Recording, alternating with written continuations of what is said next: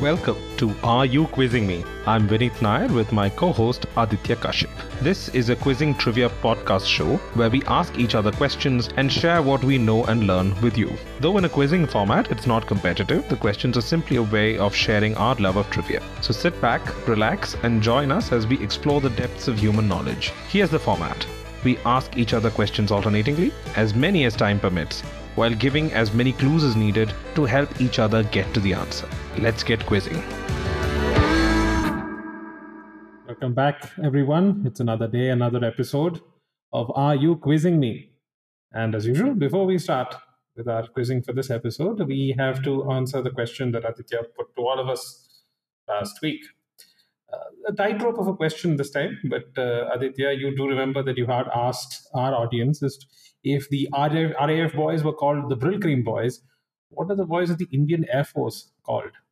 Um, so I, I have thought about this long and hard, and I believe uh, they would be called the Hawa Hawais, and uh, that is simply because they are in the air a lot of time, and they're cool like the song was, and catchy like the Oh, song God. was. So it is Hawa Hawais of of the Indian pop culture.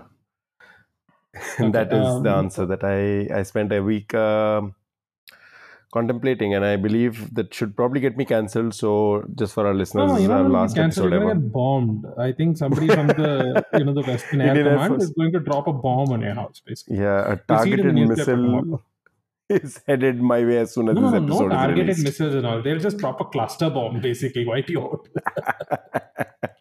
that is that would be a fair response yes alrighty Okay. Uh, with that out of our way, and Aditya counting down the time till he dies from a bomb blast from the Air Force. I think Aditya, it's your time. It's your turn to ta- start off the proceedings this week. oh okay all right so uh, this week i'm doing some of my favorite trivia which again Mhm. might be on the easier side but it's just trivia that i've always loved so um let's talk with something from the world of cinema Okay. The California Institute of Arts has a very famous room that has been referenced in multiple movies. Which room is this and how has it been referenced? Okay, I uh, don't remember the room number, but it's Pixar, right? If I'm not mistaken, Pixar references that room, the room number in their uh, movies. But I, is it three one one? Or no? For some reason, I'm just thinking. Oh, you're very, very close. It is A113. So A113. A130. Okay, one one three. So a lot of Pixar fans would know that that is a common Easter egg in all their movies. It's been uh, the license plate number in some movies, or it's the code on a cereal box in, I believe, Oh, Bugs okay. Life. Um, yeah, so there are a bunch of uh, interesting such Easter eggs. And uh, what I love about this Easter egg is that it references to their alma mater for a lot of the Pixar uh, stalwarts and uh, the fact that they graduated from California Institute of the Arts. Uh, there was a classroom used by the graphic design and character animation students. So the bunch of them from the cla- uh, who studied there, including John Lasseter, Brad Bird, uh, just wanted to put this little Easter egg, and I love that little cute Easter egg. Nice, Yeah. nice. It is. It's a, it's a, it's a very famous uh, piece of trivia, I believe. that, Yeah, it uh, is pretty Pixar, famous, Pixar but- a lot of uh, you know Easter eggs. They have this habit of putting Easter eggs of their upcoming movies also in the current ones. which which makes it so much more interesting because then you get to uh, look back and be like, oh my god, they had already had this in design. Kind of cool. Yeah, Yeah. yeah. I think uh, was it? I don't remember, but I think it was Dan Brown uh, who also hid clues to his next books uh, in the covers of. I think Da Vinci Code had a clue about the next book or something in the hidden in the cover artwork or something. I don't remember, but yeah, Easter eggs are a lot of fun. I will fact check that, but that sounds like a pretty cool Easter egg. Yeah. Yeah, I had no and uh, James Gunn also has done the same thing, but I think he's his uh, Easter eggs have still not completely been uh, dug up yet. Fans are still pursuing. He says that a lot of Easter eggs that he put in Guardians of the Galaxy have still not, you know, been identified. But, uh, Interesting. I mean, that uh, speaking of Easter eggs, you cannot forget the king, uh, Quentin Tarantino, the Oh, man yeah. who literally wants to tie in every movie to every other movie and every character to every other character. So, Yeah. Well, that's a Okay. lovely little common piece of trivia, but something I thought we should ask once. Yeah. No, definitely, Alright, on to you. definitely, definitely. There's no such. There's nothing common about it. It's just, you know, I was lucky enough to know it, so it seems by Fair enough. comparison easy. Fair Uh, enough. All right. Okay, so my question, I'm going to shift to sports. In India, a sports league made its debut season in 2012 with teams named the Patiala Silverbacks, the Kolkata Vipers, the Pune Marathas, the Navi Mumbai Sabres, and the Bangalore Warhawks. Which sport? I'm going to say volleyball. No. Okay. No idea. I need a clue. I was just guessing. okay, so let's just say that it's not an Indian game at all. Like you wouldn't expect this game in India at all. okay. Uh, could you repeat some of the names? Okay, yeah, definitely. Uh, so the team names included the Patiala Silverbacks, the Kolkata Vipers, the Pune Marathas, the Navi Mumbai Sabres, and the Bangalore Warhawks. Frankly, much better Ooh. names than any of the IPL names that we have. I really love the names. Yeah. yeah. Um, I I wow, I have no clue at all. I would need a clue then, I guess. Yeah, this sounds Okay, like good, great um, names, but I have no idea what the. Yes. Okay. So I'm going to give you one clue. The name of the sport itself has a country's name in it. That should kind of give you what it is. The name of the sport has a country's name in it. Yeah. American football. Yes, it is American football. Oh wow, okay, Mm, interesting. Yeah, there was an American football. league. Yeah. That actually, you know, because you said all of these animals and, and the names, it sounded very much like your American football team names because they also Yeah. have a bunch of animals in their names. Oh, but yeah, tell me more. So the it was the elite elite football league of India or EFLI. Uh, it was Mhm. announced with much fanfare and some high profile names attached to it. The eight Hmm. team league uh, enjoyed the backing of Super Bowl winning coach Mike Ditko. Sorry, Mike Ditka, and support from uh, sports investor and Hollywood actor Mark Wahlberg. Its owners were a mixture of NRIs and American businessmen. And in the summer of 2012, the first EFLI season was played, filmed, and aired on 10 sports, with Emmy Award winning football director Sandy Grossman at the helm. And the fight song was written by three time Grammy Award winner Adonis. But the fact of the matter is, after I think its first two seasons, it just kind of disappeared, dissipated into the wind. They had planned to have, I think, if I'm not mistaken, uh, matches also held in Sri Lanka and parts of India as well. But towards the second season, it just fell apart because American football in India is not a thing. Of course, yeah, that can't have been easy. Like the, uh, the English, we were ruled by the English for what, 200, 300 odd years, and we still haven't picked up rugby. So I'd be very surprised if we managed to pick up American football. I don't know if there are many examples of sports which a country has literally put their stamp on. Like I can't imagine any other country just being like, I don't know, Malaysian carom. Like it's just it's so interesting that the Americans are like, you know what? I know what your football is, but here's my version, and let me call that the World Series. And yeah, and that, that's that's the other thing. They always when when it comes to the NBA or the you know American football or baseball, they always call it the World Series, right? yeah, And uh, it's never it's never the World Series. I mean, like it's just American teams playing. How is it the World Series?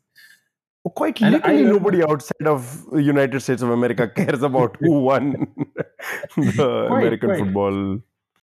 Oh well, I guess that's what it means to be a superpower. You just get to Do what you want. put your stamp on name on games and uh, say that's the one. Yeah, Yeah, yeah. You can name your game after uh, a football. Like you can name it football without actually having to, you know, play with your feet. And you can play it like rugby, but a wimpier form where you actually wear helmets and uh, shoulder pads. yeah. India should do that. India should just take like uh, ice hockey, but because we don't have a lot of spaces where you could do ice hockey in, so you're just gonna play it inside a small room and without fingers. Well, basically, I'm describing carom then, I guess. yes, yeah. so Indian ice hockey is carom. I'm just gonna call it.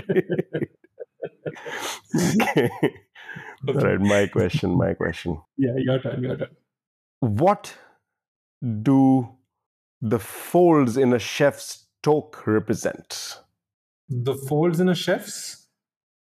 Toque, toque. I'm not sure how that is pronounced, but the chef's hat. How do you spell that? The chef's hat. Okay, okay. T O Q U E. Okay, toque. Okay, okay. What do the folds in a chef's hat? So it has like a hundred folds. What does what does that represent? I would think something to do with the experience or uh, Ah. their years of service or something. All right, I guess maybe if I can always assume that if if Vineet doesn't know it, then probably it isn't as common a piece of trivia. So no, that is not the right answer. I assumed okay. it was very common, but perhaps it isn't. Okay, uh, no, that's not the right answer. But that would be my first guess that you know when you have you know more more pleats or whatever or more That- that's a that's a wonderful that's a wonderful guess. That's a wonderful guess, but no, it's not the right answer. No, it's that. Okay. Okay. So, no, you'll have to give me some kind of clue. So it has to do obviously with cooking and a very common ingredient in the kitchen. Common ingredient in the kitchen. Huh. You know, the first thing that comes to mind when you say ingredient in the kitchen under chef's hat is um you seen those uh, uh, teppanyaki grill chefs, right? Who prepare Mhm, things on mhm, a grill and right in front of you. And they do Mhm. this uh, kind of acrobatic thing with eggs and everything where they will toss up an egg and then catch it in their cap. Yep, yep, yep. They do that same thing with no, yeah, they do it with eggs mostly. Uh, but obviously, I believe they that's do it with a bunch of ingredients, but yeah, eggs definitely. Yeah. Yeah, but like yeah, except like I, I've never seen anybody do it with an onion or a tomato or anything. It's always an egg. They do it with like a shrimp as well. I've seen that Ah, okay, happen. I've not seen that. I've not seen that toss one. the shrimp. Okay, into the hat. Yeah, well, not into the hat. I, I believe that Yeah. would make the shrimp unusable, but yeah okay okay no okay so see- okay so let's see um okay i'm uh, thinking of uh, that movie julia and me the scene where julia child is just chopping onions uh, Mhm. is it no i mean like how would, how would that make sense like it's onions and then where would it make sense now common ingredient no you'll have to give me something more sorry uh, okay. So you were very close with actually your guess earlier. So I would I would just point you back to where you came from. Eggs Eggs, eggs is where you're at. Yeah. Any any way you're gonna just wrap up that answer and tie it up with a neat little bow for me? eggs uh, okay they know how to uh, so wait the number of folds differ among chefs or it's the same across chefs Uh, the it's supposed to be hundred folds in the traditional uh, chef's hat. okay okay uh what it's a hundred ways to make eggs or something Eh, bang on. Nothing more that I could ask for. It is the hundred hundred supposed ways that you can make an egg. So hundred different recipes to cook an egg is what the hundred folds represent. oh And, okay so you, uh, you earn the chef's toque, which is something again til uh but uh, so you earn a chef's toque after you learn to prepare eggs You are ways supposed to have mastered the hundred different ways, and that is what, what entitles you. And the, it represents the mastery of all these hundred different ways. And interestingly enough, I don't know if anybody's seen the movie, but here's a shout out: the Hundred Foot Journey. Uh, it's Oh, again a movie based off of food. Uh, it's this Indian family which moves to some place in France, I believe, and ah the, okay the yes yes remember the movie yes. At some point in the film, I think he's tested uh, for his skills in the kitchen, and uh, he's asked to prepare a simple egg, I believe. Um, and he's told that if you can master this one little thing, you perhaps do have some skill in the kitchen. So goes to show, and especially perhaps in the French uh, uh, world of cooking, which is highly influential, as we all know, in the cooking world. Um, they they do prestige the egg a lot and the number of ways that you can cook them. Yeah, and and the, the um, I mean like it, it's not easy to make a good egg is is deceptively difficult. You would think it's very easy, yeah. I just think that uh, anybody who is who is struggling too hard with an egg is perhaps being slightly foolish because at the end of the day any ruined recipe or of egg basically becomes a scrambled egg so it doesn't matter what you try to do you there is no way that you're going to mess up uh, an egg bhurji just just put it out there as an egg Okay, see, that, that, that's just one recipe. Try making a poached egg, you know, the perfect poached egg in water the classical way. My God. I struggled Vineet, with that for a Vineet, Vineet, you are you are you are uh, missing missing the whole point. you don't tell people what recipe you're going to make. You tell them you're making an egg, and whatever you try, if you mess it up, you tell them it was a scrambled egg. You always planned on making it a scrambled. okay. Okay. Okay, great, good. I, I'll also pivot to food. I'll also do something with food. Okay. So this French pastry is made from puff pastry. You know what puff pastry is, right? It's a laminated dough similar to the dough that used to make croissant, but without the addition of yeast. Okay. This pastry's original French name translates to palm tree leaf. Palm tree leaf. And is known by many other names, translations including pig's ear, palm heart, or elephant ear. Okay. Okay. This pastry is very well known in India, but by a different name. Okay. Which Um, uh, what's the name that you would know by know it by in India?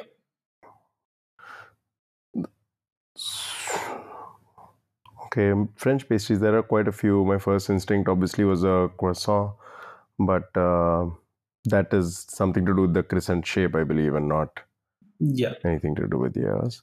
yeah. So, so the starting material is the same. Okay, the starting material is the same, but uh, don't mistake it to be you know uh, very similar to what a croissant would end up looking like, even though it's made from puff pastry. Sure. sure. first clue because you would I, would I would point you to think more of like a biscuit like consistency rather than a flaky croissant like consistency Ah, I see.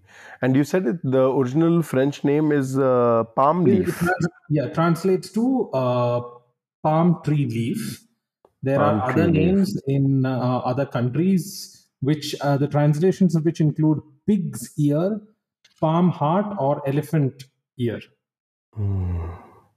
Um, I'm trying to think of a shape with like a palm tree leaf, elephant ear, pig's ear. pig's ear palm heart or elephant ear Hmm. So can't think of something which jumps out immediately. Uh, what uh, mm, can I ask?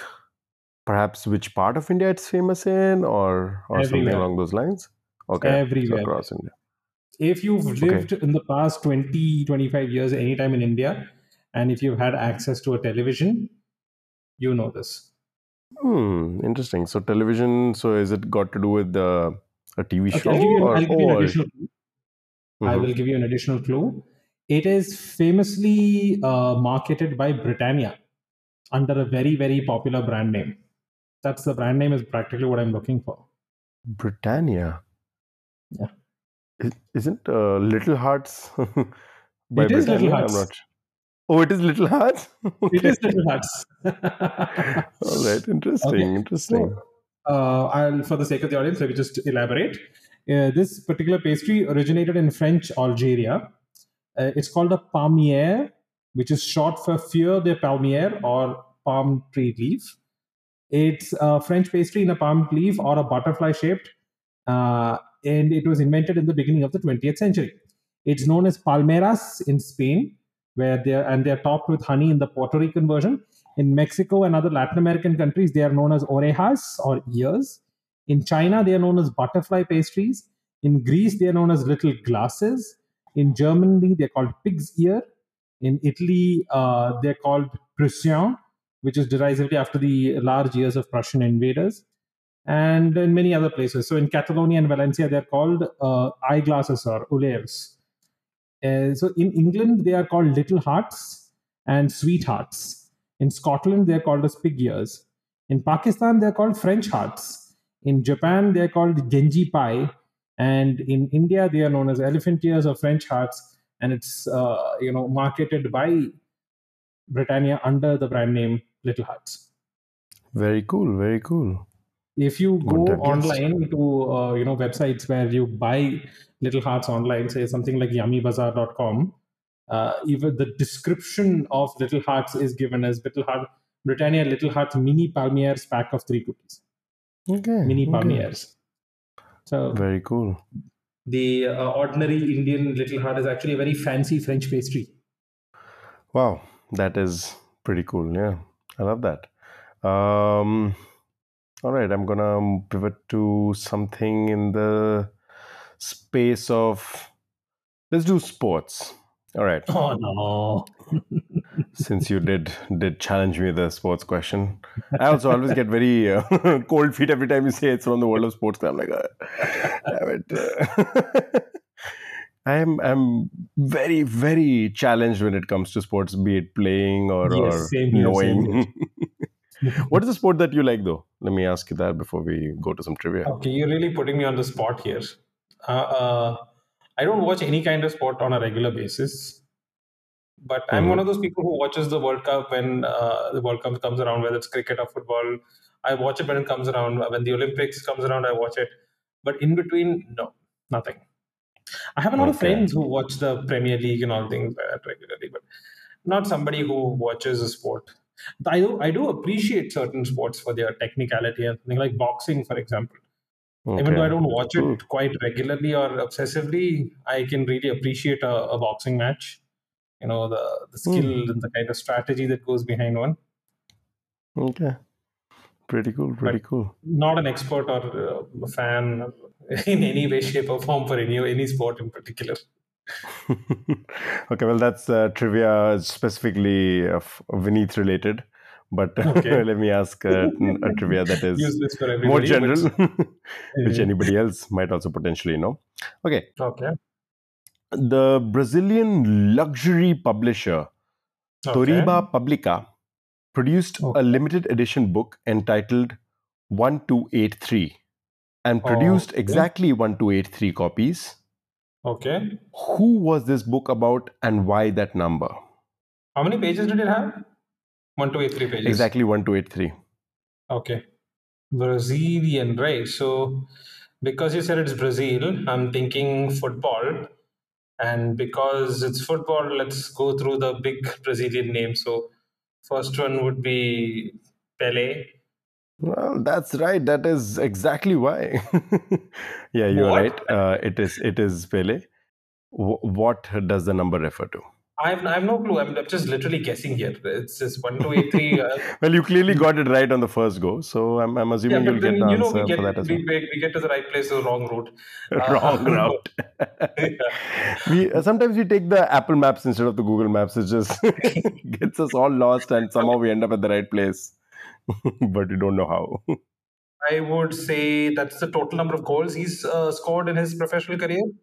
No, yeah. Hey, I, I cannot uh, fault you at all for that answer as well. Perfectly on the mark. It is Yeah. it is one to eight three goals in his legendary career that Pele had scored, and uh, hence the book has exactly a thousand two hundred and eighty three copies in print. My God. Okay, to to be fair to, uh, to anyone, everyone listening, I did not know this. I cannot take credit for this. I Yeah, yeah, you should absolutely take credit for question. I just You worked it out. you managed to get it right. You managed to get This it right, one and of the that's all things you guess. You know, that's it. Yeah. Okay. Hmm. I am okay. I'm, this is a this is a very uh, uh, this is a music related question, and it's a favorite question of mine because uh, you know you'll you'll hear it. It's basically a story. So uh, strap in for a story. Okay. So there are a couple of parts for this. I'll summarize it again, but let me just start off. with So X was a Boris Karloff horror anthology film released Okay. in 1963. Okay. Okay. A British band originally called the Polka Tulk Blues. Okay. Which Uh-huh. they then called Earth. They, they called themselves Earth. Uh, they wrote a song inspired by the work of horror and adventure story writer Dennis Wheatley.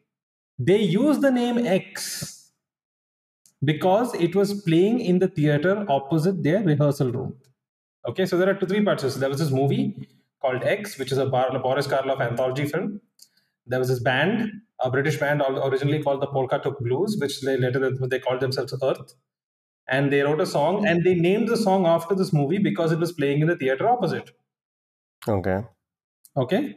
Uh, Mhm. Judas Priest frontman Rob Halford called the track probably the most evil song ever written. Okay. The song's ominous sound and dark lyrics pushed the band into a darker direction, which is a very stark contrast to the music of the 1960s, which was you know a lot of uh, flower power, hippie, positive kind of thing. This was very dark. Okay. Now, inspired by their new sound, they changed their name. The band changed its name to X Okay. uh, in, a, in, an, in an effort to kind of write a similar material and to create what they called the musical equivalent of horror films. So, Hmm. what is this X? What is which was the name of a movie, which is the name of a track, and then finally it became the name of the band. My instinct was to say zombies, but that is not. Uh, No, I'm forgetting the name of the band that has composed that song, but yeah, it's not. that was the Cranberries. Right? Zombie was Cranberries. The Cranberries, the Cranberries, certainly. Yeah, they're, they're an Irish band. which, which does not very sound sweet like people. a, Compared to this band, they're very sweet. a horror movie title called The Cranberries. That would wouldn't be cranberries. That would only be a horror film for um, the bacteria that cause UTI. Oh, okay, that's a very deep cut, but very nice, very nice. a I thought you were little going to go for a... factoid for anybody who's suffering from UTI. Cranberries help you. yes. No, I thought you were going to say something like, oh, they were a horror movie for diabetics or something like that, because cranberries are very Oh. sweet. oh, that also, yes. that would not be as helpful. It's just thought it'll help No, the people not with helpful. UTI. Not Okay. helpful. Oh boy, uh, this uh, when is this band from roughly? Like, uh, what Uh, was they, the they decade? were formed in the 1960s. Oh, 60s is a while back. All right. So you said they moved to a, a, darker tone post uh, this song. Yes. Yeah. Uh, am I to assume that they were in the metal grunge, any that, any of that space, or are they metal, more? Yes, metal, metal, yes. So they they became a metal band, frankly. As you can Okay, so- uh, identify from the original name, which was the Polka Tulk Blues, and then later they called themselves Earth. Uh, it wasn't a very metally name, Yeah, yeah, then yeah. this song and the fact that they named it after a Boris Karloff, obviously Boris Karloff, legend of the horror industry, the man who played the Mummy and Frankenstein and whatnot. So they named it after one of his movies, but just because it was playing in a theater opposite to where they were writing the song from. The song has been called one of the most evil songs ever written. Most evil songs ever written. Uh, so the the, song uh, name, the band name, and the movie name are all the same, right? Yes, they're all the same. Oh boy, a band which is which is named after their own song.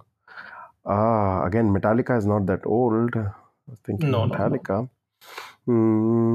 No, I don't think I know enough metal bands, so I will need a, a hint. Is- I'm assuming it's a famous band, but yeah, I'm, I'm currently. Oh, yeah, it's a very lost. famous band. The frontman is uh, very, very, very, very, very famous. Um, Okay. He's, uh, I mean, like, I think if you asked, uh, you know, Gen Z or millennials, they might know him better from a reality TV show. Okay. At least his family, at least his family from a, If you give me the name, it would become too easy. yes, because he, I mean, like, he's he's iconic. Okay, so let's get to the name as the final clue then. hmm Okay, let me ask something uh, just random. Is it uh, how many words are there in the name? Two. Two-worded band name. Oh, of course. Uh, uh, there is a famous movie called Linkin Park. Um, that uh, No. there's a song called Linkin Park. I said no, I can't bluff my way out of this. the 1960s. Okay, let me just put it this way: the the frontman of the band, or at least the person we would uh, most recognize with this band, is famous for once having bit a live bat on stage.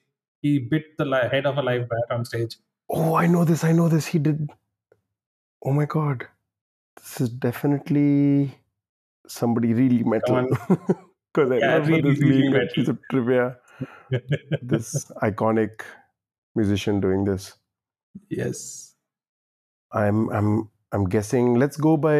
Uh, let's do some elimination. Okay. I guess I'm going to eliminate some musicians. It's definitely not Sonu Nigam. Oh, Uh, sweet Jesus! Why?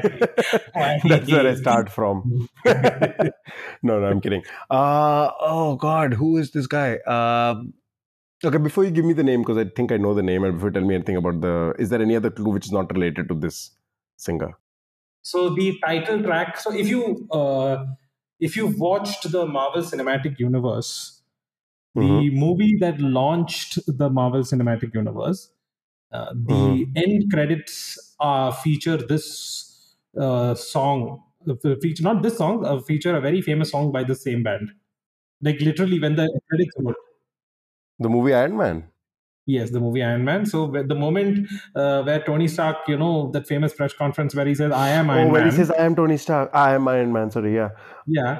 And then the credits start rolling with this song playing in the background, if I remember correctly, Oh God. I'm, which is also by is this band.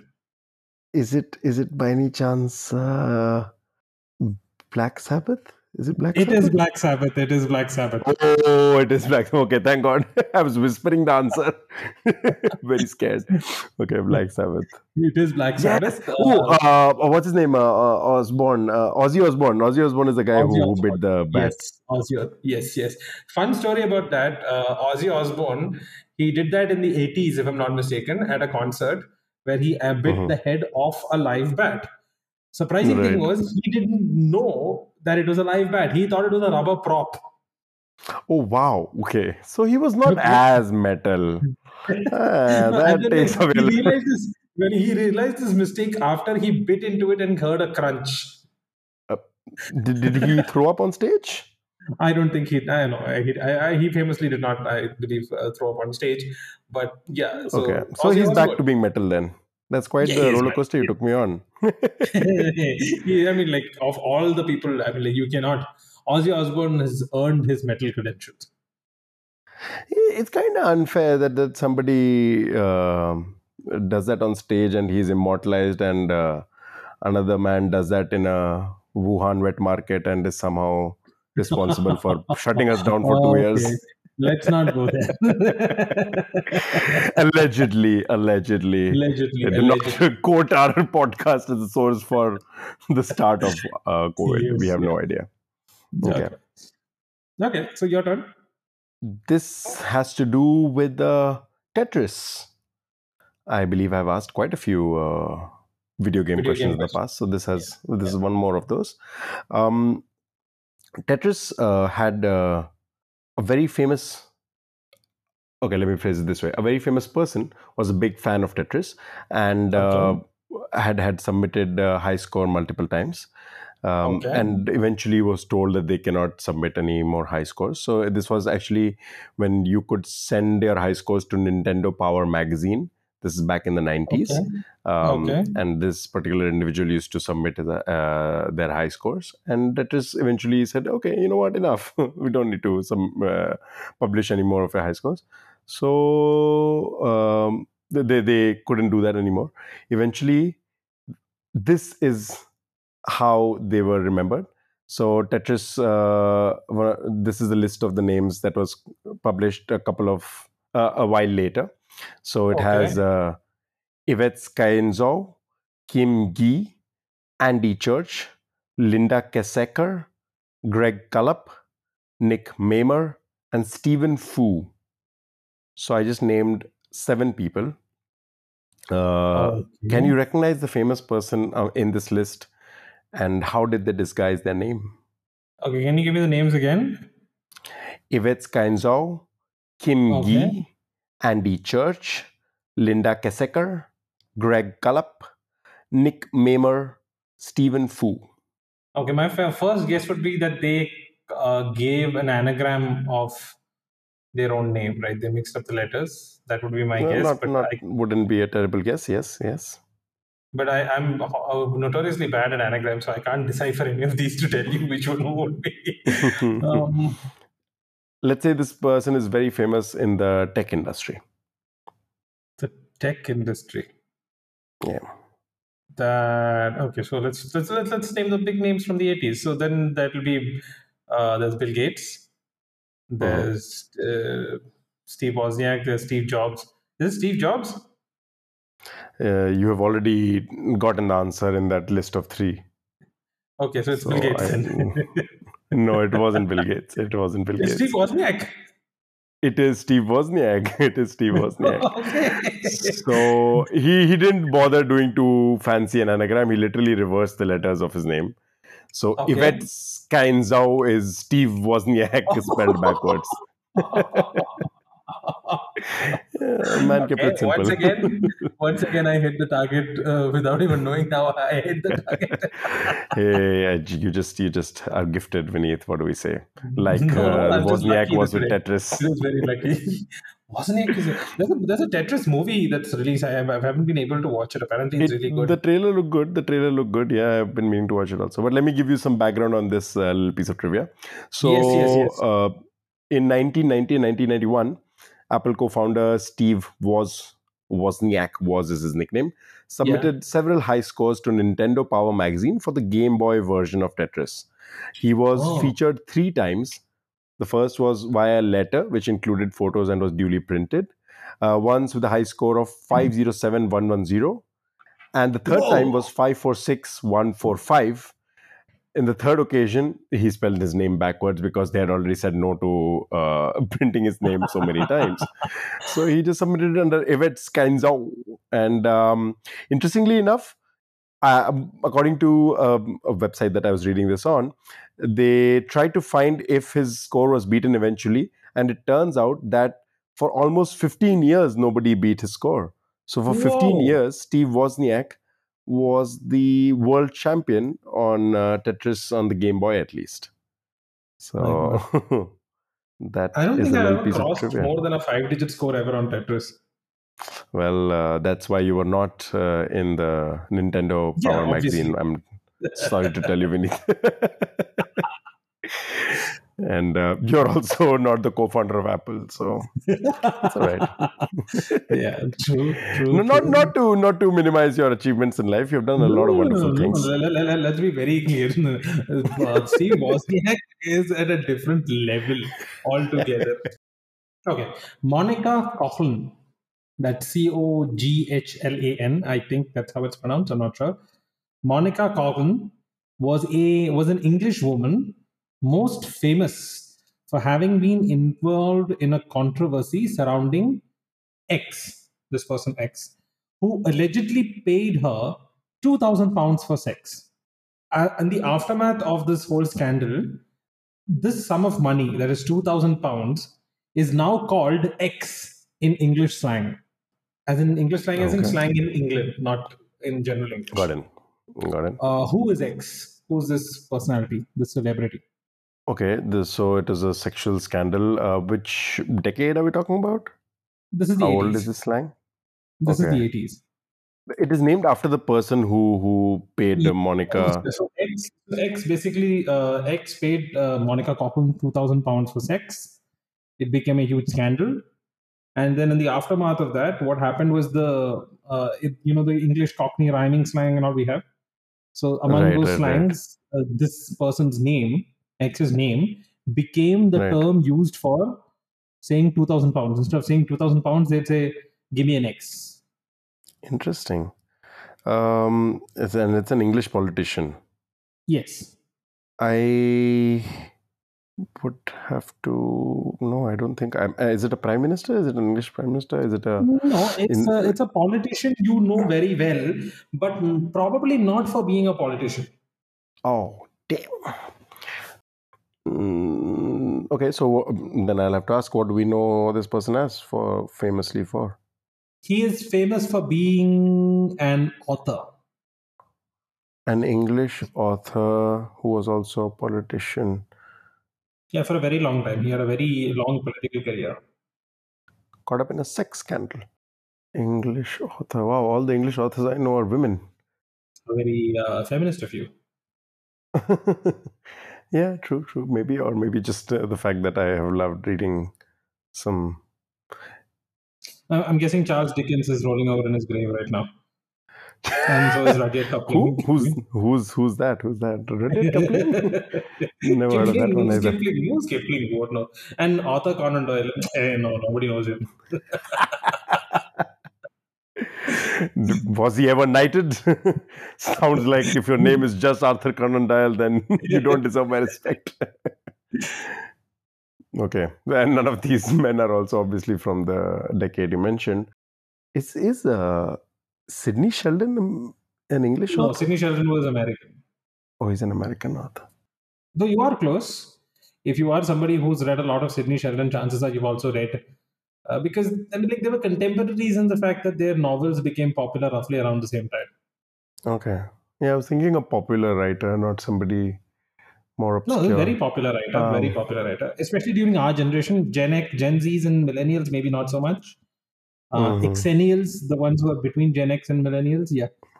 Uh, Okay. For us, yeah. Um. Oh no, but that guy is American as well. The guy who has written a bunch of those uh, law uh, novels based on the law and the John trial Grisham. and uh, Grisham. Grisham is American as well. Yeah, he's American. Um. okay, shall I give you a clue? Oh, uh, is it by any chance Jeffrey Archer? Yes, it is Jeffrey Archer. Oh, okay. nice. Wait, Jeffrey Archer was a politician? I had no idea. Yeah, he was an MP for a Hmm. very long time. He was a, okay. So Oh. there's a long story, and uh, this is a story which has conveniently been forgotten by a lot of people. Uh, Okay. I think it, it deserves a little bit of because the, this woman was treated very shabbily. So I believe uh, her story tell, needs to be tell. told. So uh, Monica Coghlan was an English woman. She was at the center of a scandal that involved conservative politician and author Jeffrey Archer in 1987. Uh, so what happened was in 1986, Coghlan picked up a client at Shepherd Market. Aziz Kurtha, a businessman who saw him with Coghlan, identified him as Jeffrey Archer, who was then the Conservative Party's deputy chairman. Right. Kurtha sold the story of Archer seeing a prostitute to a tabloid newspaper. Rather than print the unverified story, the paper decided to organize a sting by getting Coghlan to ask Archer for money to stay silent. On 24th Okay. of October 1986, the News of the World filmed and audio taped Michael Stacpoole, a representative of Jeffrey Archer, giving Coghlan 2,000 pounds in 50 pound notes on platform 3 of London's Victoria Station to leave the country to avoid reporters. Coghlan also Okay. earned 6,000 pounds from the newspapers for taking part in the sting operation. Archer admitted to giving uh, Coghlan travel funds, but sued the Boulder Daily Star for printing that he and Coghlan had had sex for money.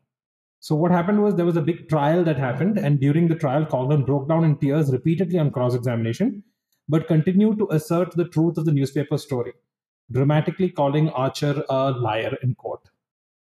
In late 1999 and 2000, as Archer was running for mayor of London, several of his Confederates who had testified at the trial for him began recanting their stories. And in 2000, September, he was charged with perjury. His trial due to open next May. However, Hmm. On 26 April 2001, drug addict Gary Day crashed a stolen Jaguar S-Type into Coghlan's Ford Fiesta outside West Yorkshire, and uh, Hmm. she died. Her car was catapulted through a wall. She lay in the wreck for about an hour and had to be cut out of the wreckage through the car roof. The following her death and Archer's conviction for perjury on July 20th, 20, 2001, the English Collective of Prostitutes wrote an open letter to the Guardian newspaper supporting her vindication and calling her unjustly branded by her sex, race, and class and by the prostitution laws which label and condemn women. Archer was jailed for his perjury, uh, receiving a four year sentence. In 2000 pounds in Cockney rhyming slang is now called an archer, alleged to be the amount that he paid.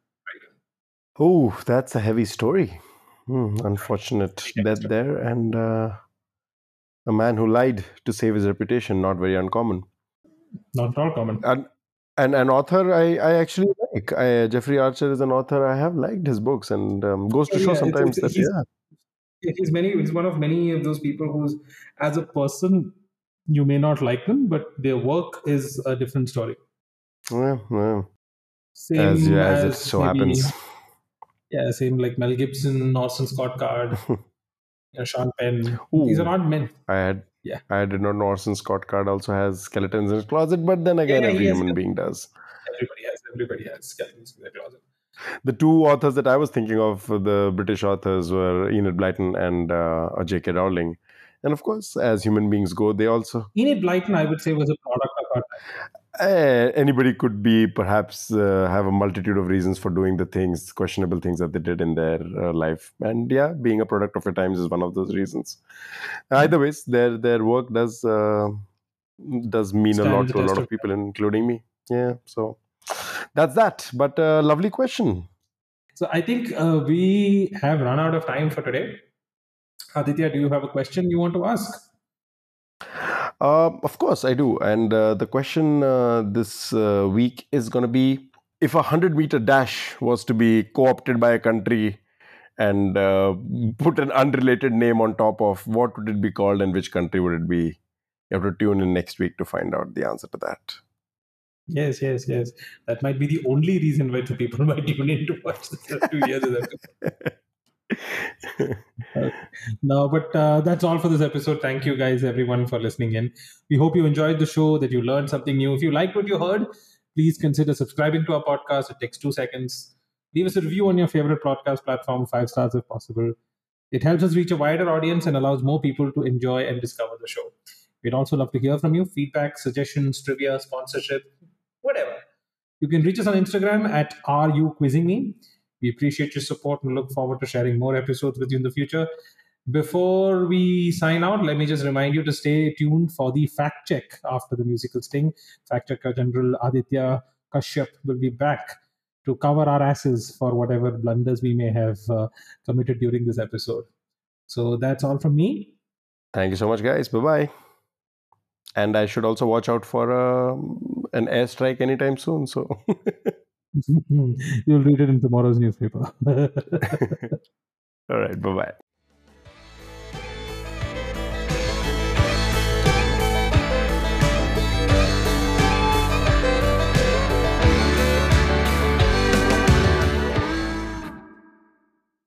And here's the fact check for the episode. Dan Brown's 2001 novel, Deception Point, had in its cover art a clue which hinted at his next novel, and perhaps most famous one, The Da Vinci Code. The Da Vinci Code had a clue to his next novel in turn, The Lost Symbol. James Gunn has claimed that there is a secret Easter egg in Guardians of the Galaxy which fans have not yet fully discovered.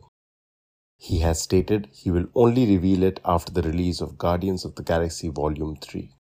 EFLI had only one season of American football in India in 2012. The Pune Marathas were the champions in that season. All games for this inaugural season were played in Sri Lanka. The Pele Biography 1283 is a 500 page limited edition book. And that's all for the fact check.